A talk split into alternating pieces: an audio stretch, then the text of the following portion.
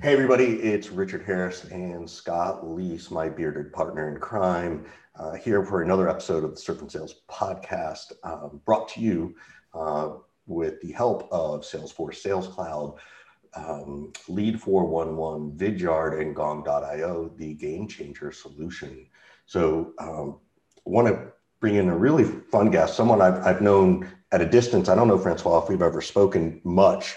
Um, but I know Scott, if at all, I know you, you know Scott fairly well, but it is Francois Bordeaux, who is um, at Encore Business Solutions. And I'll even go and say and throw it out there the five on Friday, which if you haven't caught five on Friday, it's actually a lot of fun. And he'll explain what that is a bit. But Francois, thanks for coming on the show. We appreciate it. Yeah, thanks, man. I like I like the uh, the bearded duo. I hadn't heard that one before. So. Um, and and even if I, even if we haven't talked, I feel like just uh, by um, you know connection, um, everything I've kind of heard and, and seen and read with with Scott, and that I already kind of know half of uh, not half of who you are, but you know, part of you. It's all true. It's all true. The good and the bad is all true. Like I, I'll even own the bad stuff, right? So. but what, what he knows about about you, Francois, is that you have the best hair in the industry, or you're at least competing for the best hair in the industry. I think he competes with Doug Landis. I think Doug, he and Doug have very good. And, and, Barker might be in the mix as well. Oh yeah, Mark. Yeah, yeah, yeah. that's right. Barker, yeah. Scott Barker. I thought I thought that was um uh, not not a stab or maybe a compliment or a side. What do they call that, um, oh. Scott? Like a sideways oh. compliment about uh, on a TNS. A few, compliment. Yeah, there you go. Thank you, Richard. There's there was a few late nights where um for some reason maybe maybe it was just being locked up in in during the pandemic, but I I seem to find a lot of wigs. Um, and uh, if I if I'm being truthful, I think Amy's uh, peer pressure got me to purchase a few more. So. Um,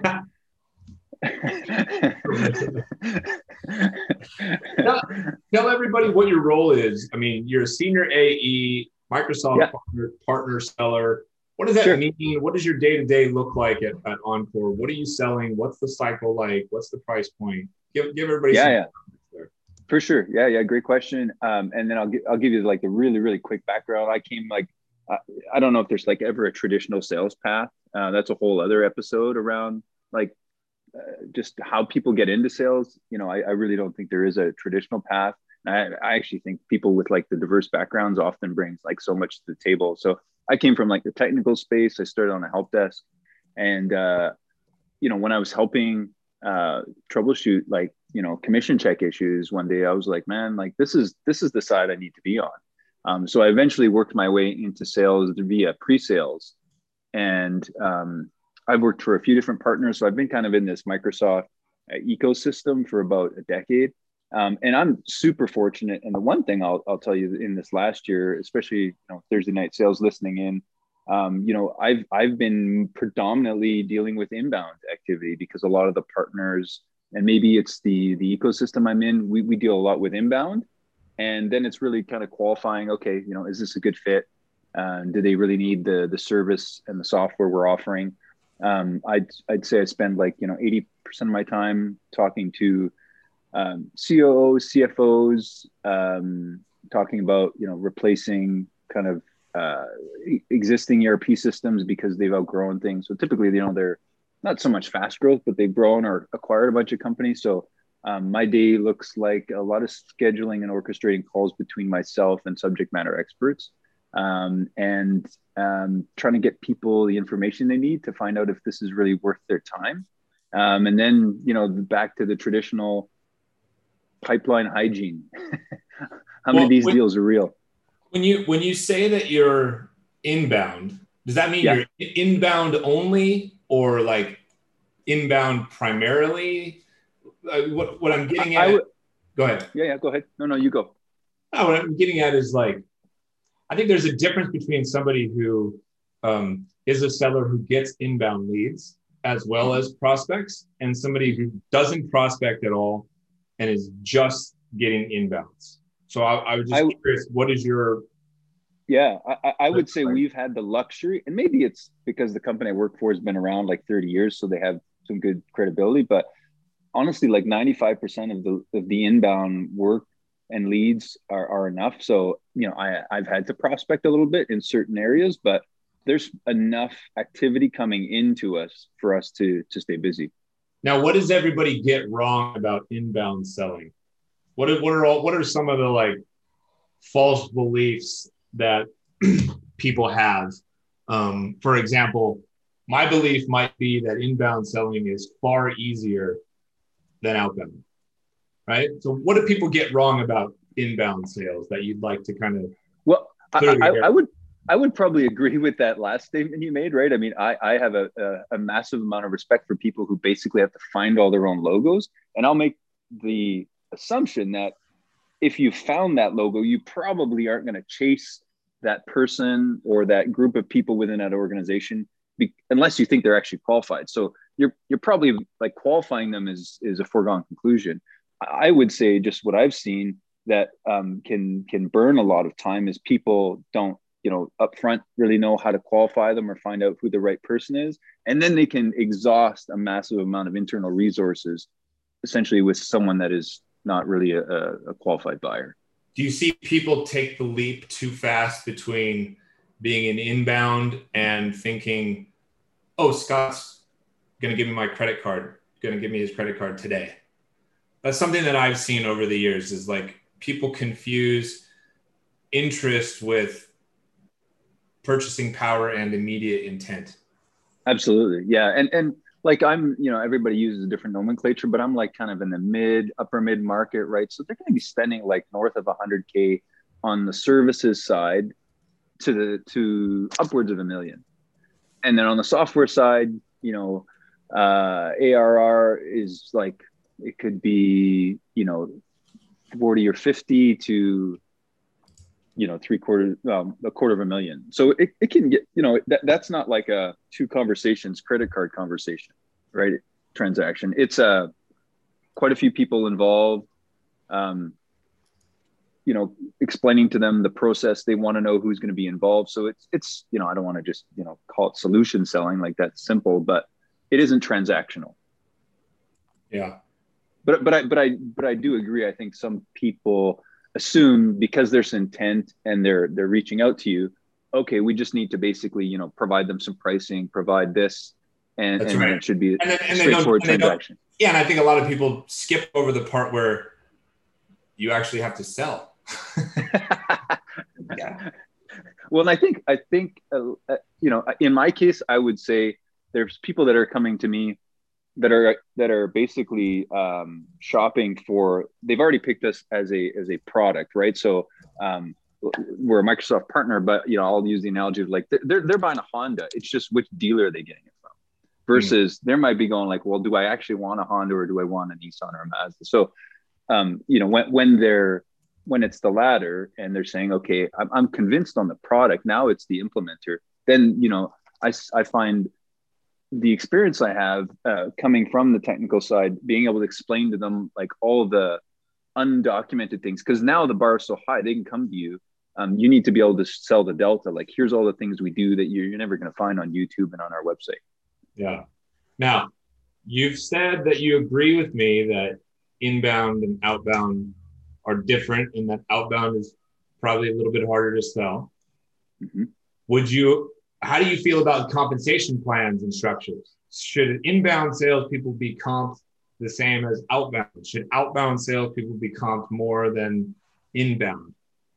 How, how do you how do you feel about that? How do you think about that? If you were in charge of uh, yeah, if I was in charge of it, and I would say, hey, we have this engine that we're paying for, right? So if I was leading the ship, and I said, hey, we have this engine that we pay for that puts this opportunity in your lead funnel and you get to turn it into an opportunity versus you know you have to go cr- find those leads so you're taking that time um, my my thoughts are you get compensated more on the lead that you get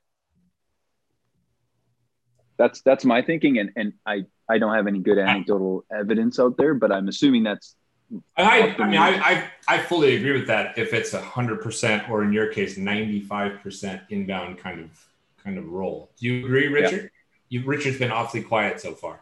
I know. Well, you've been on fire, man. So I'm just letting you letting you go. um, so uh, I don't know about that. I think the difference is um, how you view your inbound leads. And I think quantity matters because your inbound leads, in my opinion, are the most precious. Um, because there is some, to your point, Scott, you said, I love what you said of don't confuse inbound interest with purchasing intent. It frustrates me when I see people put new salespeople on inbounds where they can't recognize that difference yet. And oftentimes I think there should be veterans on that team to run those leads because those things typically do convert at a higher rate um, and faster. So why wouldn't you put your best person on that team where your new people have to, you know, I wouldn't say earn it, but you know, but but they do need to go, you know, they got to go figure some stuff out too. And there's, yeah, there. I think it's hard to go from an inbound AE, I mean, inbound SDR to an to a to an AE if you haven't actually done the cold calling.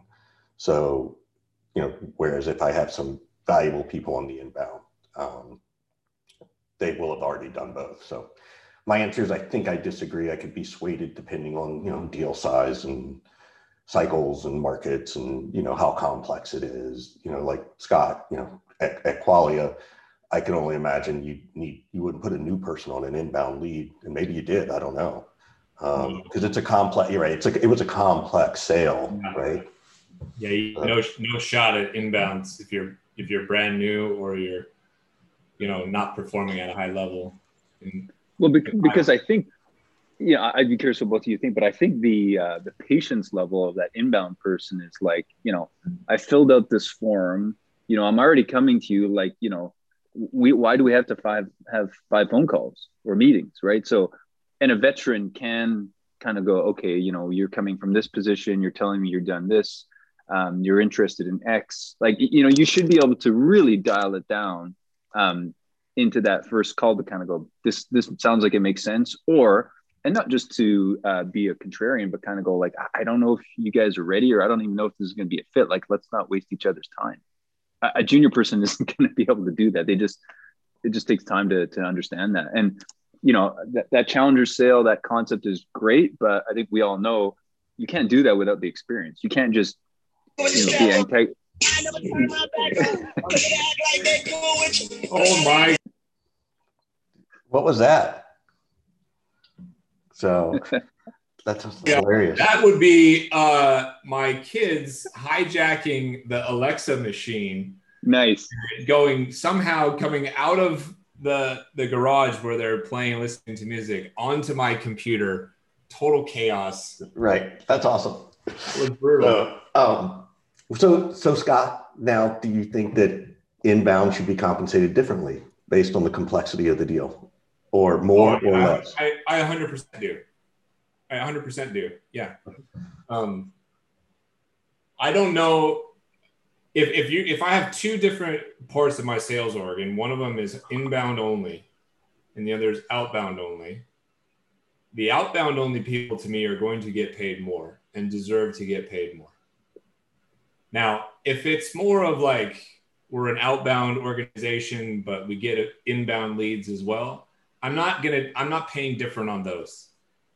If that makes sense. I'm not gonna get into the weeds of, of all that. But if if the roles are totally siloed out, yeah, I think that, that it should be it should be different.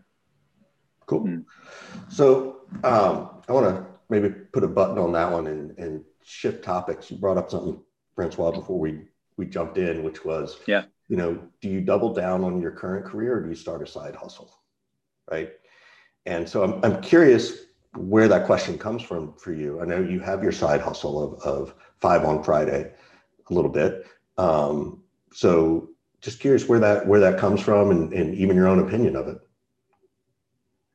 Yeah, I mean, listen, I, I think it's it's it's a few things. So um and and I think side hustle. Uh, I mean, we could have a whole other episode on this, but I mean, I think there's obviously like interest, right? So you, you like you like to surf, that's cool, but do you actually want to be a professional surfer and leave your day job and get paid by that? Like, so, um, so I think there's the side hustles that can help you build new skills. And I, you know, like if I was managing a team, I, I think my comments would be, Hey, if they can, I actually, I don't care, right? Whether it's playing the guitar or, um, learning to code, like if, if they think they're going to make you a better person, great. As long as they're not taking away from your, your eight to five or nine to five hour focus. Um, but I think there's this I'm really curious to hear your thoughts on this, but this raging debate, right? That um, I don't even know it's a debate, but opinion that like basically, unless you become an entrepreneur, you will never be successful. Versus, you know, you can never really be that successful in a day job. And uh, I, I, I used to kind of lean to, yeah, absolutely, you have to be the entrepreneur. But now I, I think they, you know, there is no right answer. You can make a, a great living as a salesperson. So I'm thinking of this in the framing of really sales, but you can be a happy, fulfilled person working for employer. Um, and you can also be a happy, fulfilled person being an entrepreneur. Is there less of a limit uh, on an entrepreneur? Yeah, I think there really is no cap. But I think the the risk keeps getting kind of um, you know pushed aside a little bit, and, and all we hear is the the great stories about you know people building a company, and and I think we all know I don't know how many failures there are, but there's probably you know one in 10,000 that succeeds. Um, and so, you know, kind of building, starting and, and doing something on your own, I think is totally fine, but not everybody's up for that. Like some people want to put their eight hours in, work hard, earn a good living, and then they want to do other things. And some people want to build that company or that business. And, and that's totally cool, but they just seem to always be at odds with each other. I, I think, I think too often we confuse or equate entrepreneurship with the desire to go start some big massive company and be a gazillionaire. You you can be an entrepreneur and and do some things that you're passionate about and have fun with and make some money on the side that supplements how you live and your lifestyle. And that's still very successful it doesn't mean you're not not successful right um, that's the part that has frustrated frustrated me at times is I, I once had somebody say something to me. I'm going to screw the quote up. It was like, you know, when are you going to start an actual company? And I'm like, whoa, what the fuck? Like, my consulting business is not a not a company. Like that doesn't that doesn't count. Surfing sales doesn't count. Thursday night sales doesn't count. You know, and I kind of said this to the person. They're like, no, nah, you know, like a but like a real company. Like they doubled down on it. You know, and I, I think I think that's a dangerous narrative um, you know, for people who are who have an entrepreneurial itch, right? Or they want to somehow cut the cord uh, slowly or all at once from their W two. Um, going that route doesn't mean you suddenly have the desire to try to create a billion dollar company. It just means, you know, you want a little bit more more freedom and flexibility, and and you and you have you want to take ownership in creating it. I mean, part part of this has come uh, maybe recently, Richard. Like in terms of like you know why why did this come up?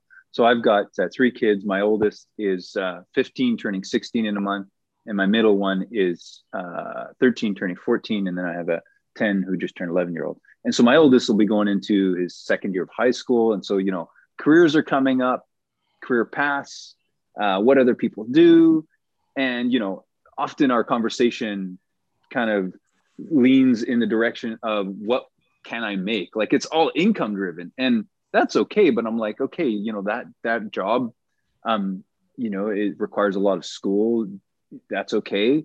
Um, but I, I've also, I've also said, look, if, if money is the main object, you know, an entrepreneur, people who invent things is really like, there is no cap there. And, and the other thing I've tried to say too is, you know, we have friends who are, whether they're lawyers or doctors or you know these prestigious types of titles i said you know when when they're working they're making money but when they're not working they're not making money the, the, the dream in my mind is you know eventually that entrepreneur can be not working and still making money um, and so if you know he he sees kind of these lifestyle things that we've been able to do yeah. travel and i'm like yeah that, that's all cool man but if all you do is work like how happy are you really going to be that's, that's so what it, scott does scott doesn't work he just makes money I just give off the impression that I work. Uh, exactly. I know this. You're like Costanza. You just sit there and you look frustrated at your desk, pretending like you're working.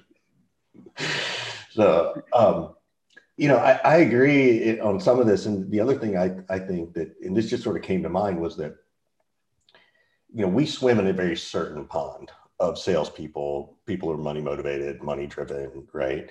and we you know the phrase size hustle the side hustles come up for the last two or three years i think and you know, I know plenty of people who work in very big companies and they don't want a side hustle, right?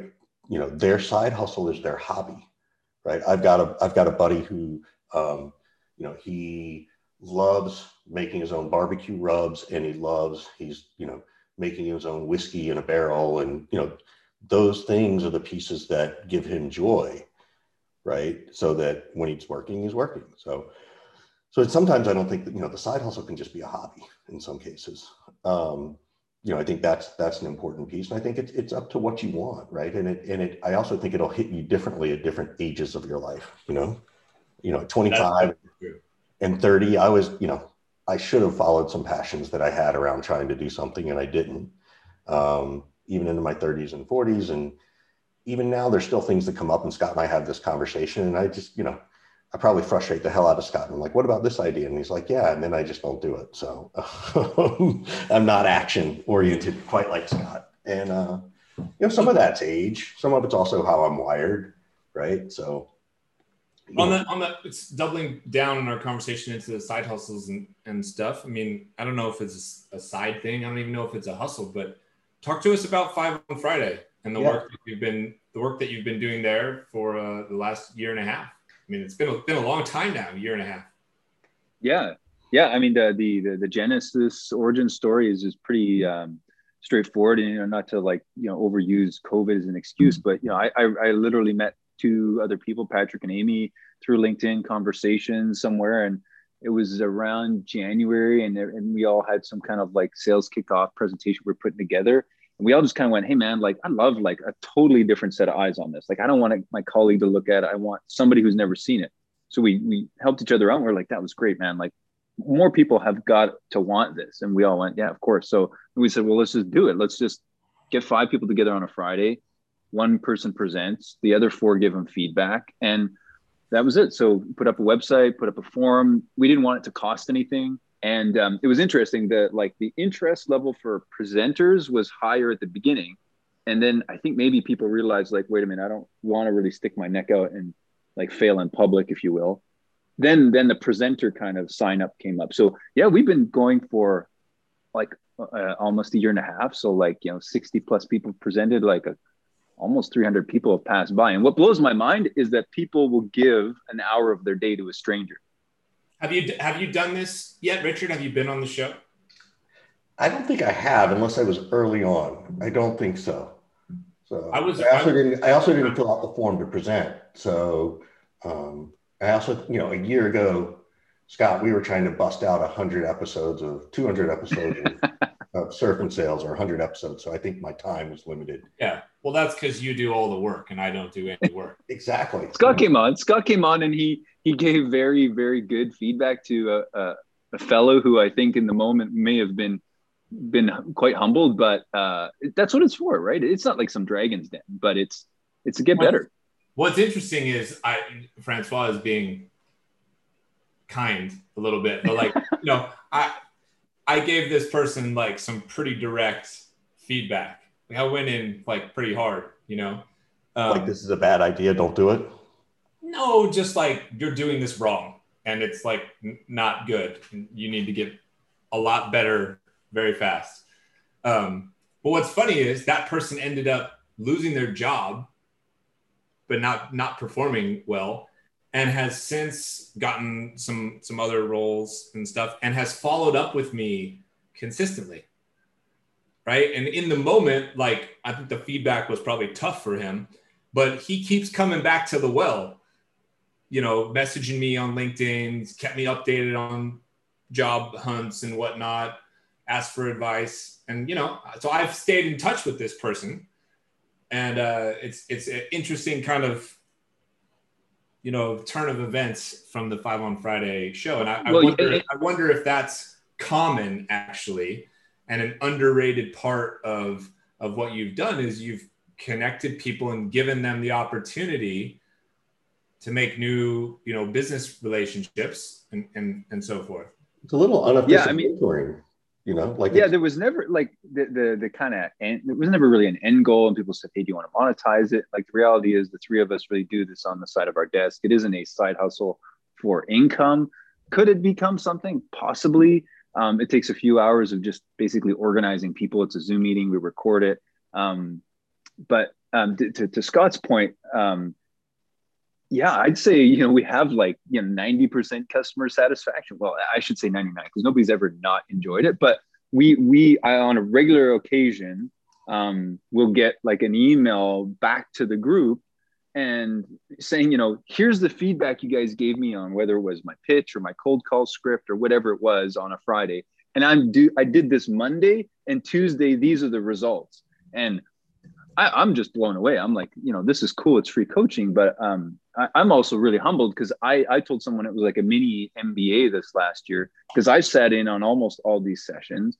There's sellers in there with more experience than me. There's areas that I'm not like really co- competent in, and so I just get to listen in. Like it's like raw, real practice, like not stuff in a textbook. And so it's honestly, you know, I, I, that's one of my favorite parts of it is just being able to absorb all this.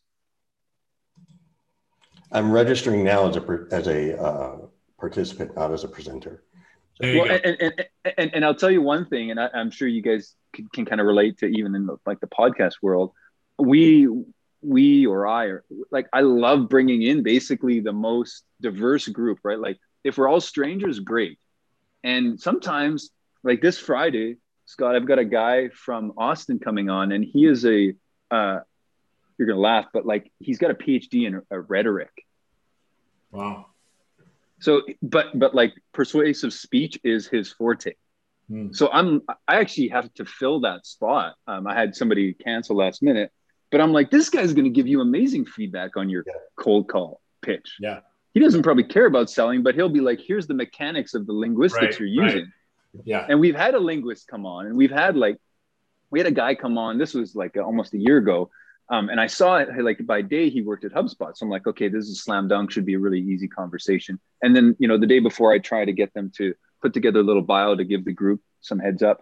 And he's like, well, actually, my problem is I own like a tobacco store in like Manhattan, like selling pens and lighters. And they're not moving right now. Like my store is shut down.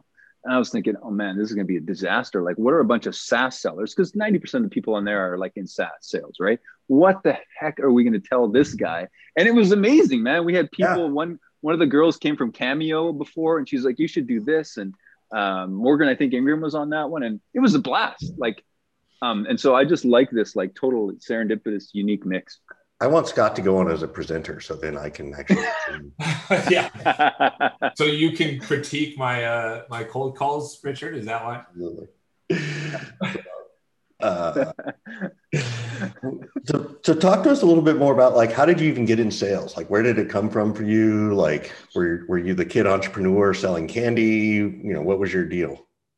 I was I was giving my uh, my teenager heck the other day because I was saying when I wanted something, I had to figure out how to buy it or or sell something or flip something. I mean, I didn't come from like extreme poverty, but like you know, single mom, and it was like you know, I mowed lawns, I had a paper route, um, and we lived in a really re- like relatively small town, and um, so I was telling like we're in a I live in a bigger city now, and you know, it's my own fault. My my kids have it good, but I was like, I didn't get cool clothes like this. Like I said, if if but the clothes that I got, I would sell to kids on my block. Oh and my so God. I think wait, wait. The clothes that you would get, you would sell to kids on your block. Would you sell them prior to using them, or would you, were you selling used and old clothing? So, uh, I mean, I'll, I'll, date myself here, but um, in, in, the in the time period of Kris Kross there was a store in the city we would go to like once in a month that had the had the pants with the pockets in the front and I thought this was going to be cool. Um, you know, this goofy, uh, tall white kid wearing them. And then I went out to visit my family out east in Quebec, and my uncles just heckled the heck out of me. So, like, as soon as I got off the plane and got home, I was telling all my neighbors who didn't leave town, like, these are the hottest thing. You should buy them. and, uh, and, I love and, this story. and basically offloaded Kris Kross was or is. I know who Kris Kross is. Good I don't know. You're, you're younger than me, oh, man. I was like 12, 13 years old when that uh, when that happened. Okay. All right. So. Yeah, yeah. I think I think we're in, in, a similar age range. And then I also had a friend who's um, this this is actually kind of funny. So his mom owned the salon. Uh, he was he was I can't remember where he was from, Middle East or India. His dad had the video store, and every time you went in, you saw the stack of VCRs. He was clearly like recording stuff, and his video store would get shut down like every six months. But um, his dad, when he'd come back from traveling, I'd go upstairs in the salon with I can't remember this kid's name, and he'd have suitcases, and he'd just start opening them, and there was all this like um, clothing that we wouldn't even get here, and I don't know if it was real or if it was legit. And so I would buy it, I would wear it for a few months, and then I would sell it. And now, now that I think back, it was so shady. Not at all. There's nothing shady about that. You're kid. You're. I'm just thinking, I bought something out of a suitcase. I don't even know if it's real, and then I'm reselling it. But like, I, I mean, you name it, like bikes, video games, anything I could I could flip. Um, and then then I got into, um, uh, I mean, I I I I did all sorts of like eaves troughing, landscaping, irrigation pipe um, installation, welding. So welding was the I tell people my tipping point story. Um, I got laid off from that, and then I went to an unemployment office, and um, I'd been looking at like tech. So this was like '99. I thought, man, I'll get into tech and I'll be like a millionaire because everybody's going into tech and it's just going to be amazing. Um, and I was like the youngest guy in there. And because I spoke French, I was able to get a like a tech support job out of that. But in that course, on the unemployment office called me and said, "Hey, man, like you don't even qualify qualify. You don't even have enough hours." But they had already cut me a check for this like you know upskilling course, and uh, so anyway, I, I got into tech, worked in help desks. You know, I wanted to be like an IT manager, and like I was mentioning, I'd see the salespeople, and sometimes like, "Man, these they're terrible. Like they don't even they can't even sell me the the hardware." Um, and you know, little did I know. And then so eventually um, I was working for this consulting company. I I basically convinced them that they needed a pre-sales role, and then I got into that, and that was like the tipping point, right? So then I was like, okay, I'm going to slowly find my way into sales. Then I actually left the the like Microsoft ecosystem and went to a learning management system company, sold there, and then came back to um, to this ecosystem, and the rest is history. You want to change gears ever so ever so slightly. Yeah, yeah, that's fine. Where it's like the work that you've done to um, build your brand up, which I'm sure has been a big part of helping make um, you know Five on Fridays a, a, success. I don't know that that show works the same way if people didn't know you and Amy and Patrick a little bit from the, the branding and the work that you've done. And one of the things that's risky and and you hear people talk about is you know when you put yourself out there often enough you're going to get people who disagree with you or who are rude to you or you know even worse troll you basically right? So i want to talk about a moment last week where you wrote something and i disagreed with it and you and i went back and forth uh, a little bit on it. Um, so talk a little bit about both the the the journey of putting yourself out there and the reality of some of the like the dark side of putting yourself out there like that. And then and then I want to get into a little bit of like how difficult and sensitive it is online to disagree with people and how tough it is to to navigate like that kind of relationship because you and I know each other and are friendly and you know you, you you read the back and forth and and you get hear something from somebody else from the outside and they're like hey are you and francois like you guys hate each other now? I'm like what? I, disagreed with like one fucking thing the guy said. Now i hate him? What are you talking about? So talk to talk a little bit about that. Yeah yeah yeah no um so it's funny right? Because i i was you know i remember looking and i signed up for linkedin like you know over a decade ago but it just wasn't what it is now. And so i would say like about uh, over a year ago is when I kind of doubled down. I said, okay, I, I think this personal brand thing has legs. And, you know, there was all the stats around the amount of people that were actually posting on the platform. And then I started getting involved in more communities. Um, and the end goal was never like, you know, more me putting on more content equals leads. Um, because I, I got that question all the time as I became more active. People were like, "Hey, man, you're doing this. Like, are you getting more business?" I was like, "No, that's not the intent here, right?" I I always went back to this analogy of it's a physical networking event turned virtual. So, you know, if I'm running into Scott and uh, Richard at these events, eventually they're going to know me and they're going to trust me. And eventually, maybe a transaction will happen out of it. But maybe I'm playing too much of a long game. Maybe I'm naive. Maybe I'm doing it wrong. Um, but I would say, like, in terms of the tone, you know, uh, not so much the messaging, but, you know, sometimes there's a bit of that lighter, fluffier, like, rah, rah, we can all do it. But I would say in the last like few months, um, you know, I've probably taken a little bit of a page out of your book, Scott, in terms of like, I used to be like, you know, I got to post this consistently on Monday to Friday. And now I'm just like, if it's not there, like if it's not something I feel like posting, I don't schedule it. I don't have a calendar. Yeah. But if something hits me, I put it in a note and then I post it the day after or the or the time. That, so that that you and I are aligned on that that part now. You know, I I didn't write anything today, for example and, and I don't think I wrote anything Friday. I shared like one article, um, which yeah. is sometimes what I do when I can't think of what to say. So I don't I don't force things anymore. But but for all those listening, the thing that Francois and I disagreed on last week, Francois said, and Richard, this is what I give Richard hell for all the time too. So Francois said, never mind the, the whole theory of like the right time to post something, right? just post whenever you want. And I read that initially as like, hold on, because if I post something at nine o'clock at night versus 12 noon versus nine o'clock in the morning, like those, that same content is going to get very different responses for me based on where my audience lives and what their habits are and, and whatnot. And, you know, there are certain time slots that I know particular people always post during, and so I don't post during those slots because I want to like try to carve out my own a little bit. And so we went back and forth on that a little bit, which is I'm always giving Richard grief because he'll like write something pretty cool and it's like 5 p.m. Central when it comes out, and I'm like, what are you doing, dude? That's not the right time to try to get maximum en- en- engagement and be as helpful as possible to as many people as you can. Yeah, and, and, I don't have the the conversation in front of me, but I remember it, and um, you know, and I think I was also saying like, look, man, like, you know, don't be a slave to the algorithm, and and and um, like the analogy of, of posting at the right time, I get that, right? It's like you, you put your billboard on the main street or like in the alley, like you might have the most phenomenal statement, but if nobody sees it, what does it matter? But I would argue the time zone is more like whether you put it on this main street or you put it on the whole other end of town where maybe nobody knows you. Because I think what can happen and what can be a bit dangerous is when you're often engaging, and I'm guilty of this, with the same group, then it becomes like an echo chamber.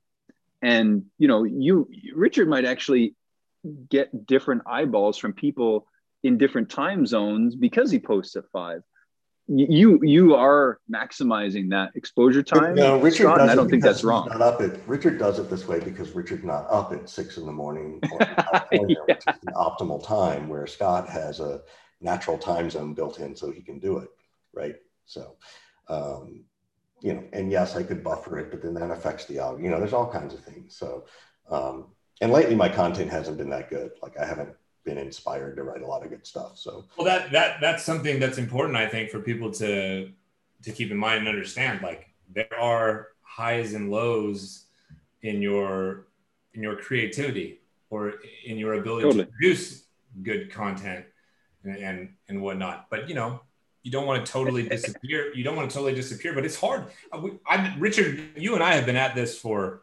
Jesus, I don't know, five plus years, six years. Yeah, we've been at it a while yeah, I've been at it for a while trying to throw out like, you know, useful, helpful information while also trying to be creative, push the envelope a little bit of like topics that are are taboo or, or not talked about enough, while trying not to be a slave to the algorithm and do things that are obvious that you know are going to get, you know, the best reactions and whatnot.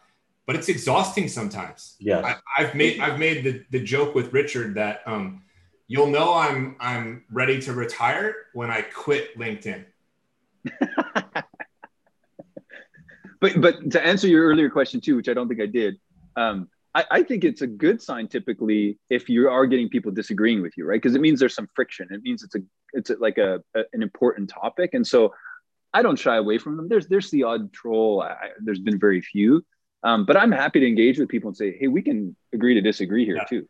It's tough. Rich, Richard is much better at this than me. Richard loves to get into good old fashioned, you know debates on uh, LinkedIn and, and other platforms. And it's the one it's the one place where I've learned to be more civil. If you try to have that conversation with me in person, I get very argumentative. So, which Scott, you probably that's an interesting dynamic. Yeah, you're you're actually kinder behind a yes. keyboard. Yes, that's pretty rare. Yeah, is it? So, so anyway, I know we I, we got to wrap, and we're gonna you know shift to our favorite okay. last question. Um, yeah, quick give a shout out to to um, Lead Four One One Gong.io, the game changer in sales revenue intelligence, uh, as well as Salesforce Sales Cloud and Vidyard, um, the leader in uh, video sales techniques and um, tools. So anyway, so our, our last question, Francois, is what can we do for you? How can we be of support to you? Yeah, great question. I mean, I think honestly, you know, I'll probably reach out um, and um, like I said, we have a really good uh, kind of uh, queue or backlog of people that are happy to present and, and help on Five on Friday. I think sometimes um, again, not everybody's up for presenting. Not everybody knows about it, right? So uh, sometimes somebody will say, "Hey, man, I know this SDR or this AE, and this is a piece, uh, you know, an area they'd love to practice, and uh, I think this would be a great forum." Um, and so, um, you know, I think I think what maybe dissuades some people is this: they don't really want to do it in public, right? We do record it, we do a screen share. Um, and you know, honestly, I might I might tap you guys on the shoulder after this to get your thoughts on like what maybe we could do differently or better or um, in terms of like the i don't call it the platform. I don't like calling it a community either. To me it's just like a weekly service. So or scott can answer it now. Oh man. In terms of what they could do better I, I don't i don't know. I my default answer i guess would be the volume of them and that's bandwidth and time commitment. And in Francois' case, not just from one person, from at least three other people who are regularly on the uh, show. But I think one of the only reasons, Richard, that um, our podcast uh, got traction or has any traction is because we do so many episodes of it. There's so much content all the time. There's 250 episodes now in a year and a half, right? So if I think about five on Friday, it's nice, but there's not that many of them. You've been at it for a year and a half, but you've had, I don't know, 70 episodes, 60 something. So yeah. maybe, maybe can you do more five on Fridays and they, they, they come out in, in batches? Like, how do you kind of try to scale that? Yeah. In, in, in some way, that's one thing that I, um, that I would think that I think would you know be helpful and, and beneficial. Yep. Yep. Um, I don't know. You, what about you, Richard? I think it's I think it's um, pretty accurate. Um, I've also stopped seeing it on. I used to see it on my feed more. I don't know if that's if you guys have made an adjustment to how often you post about it. Um, and you know, this is a challenge we run into. Is like we we release podcasts enough, but then we don't necessarily go promote them enough, right? Because we are yeah. often promoting other content that we're writing. So it's you know that yeah. that's a, that's often a bit of a challenge. So i like that. Um, I, I, like the idea of you promoting it more so people know that it's out there. Even if you can just start promoting it on twitter or something like that. Like we know patrick. Patrick came to surf and sales and and you know yeah. he also writes brilliantly aside from being a really well grounded connected human being um, who who understands life and stress and sales and all those things. So um, so I, I, think there's some promotional opportunities there. I think again, a place we're not great at is um, you know taking them and turning them into blog posts, so you can get more mm-hmm. mileage out of them, right? So my piece and, and yeah. what Scott and I are working on is that when you do something like on Five on Friday, it's not one thing; it's an asset. So totally. could I write a LinkedIn post afterwards? Could I write a Twitter post? Uh, could I write a blog post? Could I go create you know, you know, videograms and audiograms of, you know, snippets. And again, that becomes a whole other undertaking and time. And, totally. But yeah. those are those are ways you can do. And to be, and to be clear, that. we haven't succeeded at doing any of that stuff either. Right. So we just we've just started doing some audiograms and videograms with um, with our bonfire sessions that we do. Um, and and that's sort of like the gift back to the panelists, like, hey, we made this for you, and you know, if you want to go yep. promote it and use it yourself, please feel free to do so. We I promote a lot of stuff on Instagram now that I have a, someone who's doing it. So there are lots of little things you could do. I mean, I've got. Do, do you guys you, like how many people do you have helping you guys with surf and sales? One to two that are not you know full time. They're just yeah. trying to be helpful. Um, yeah. But I, like, do you guys edit and all that, or you you hand off the editing? Well, we don't do editing. So oh, okay. No editing. That's the okay. So now on the audio, so this is the part you know where Scott you know just thinks, "Wow, that's cool. Good job, Richard."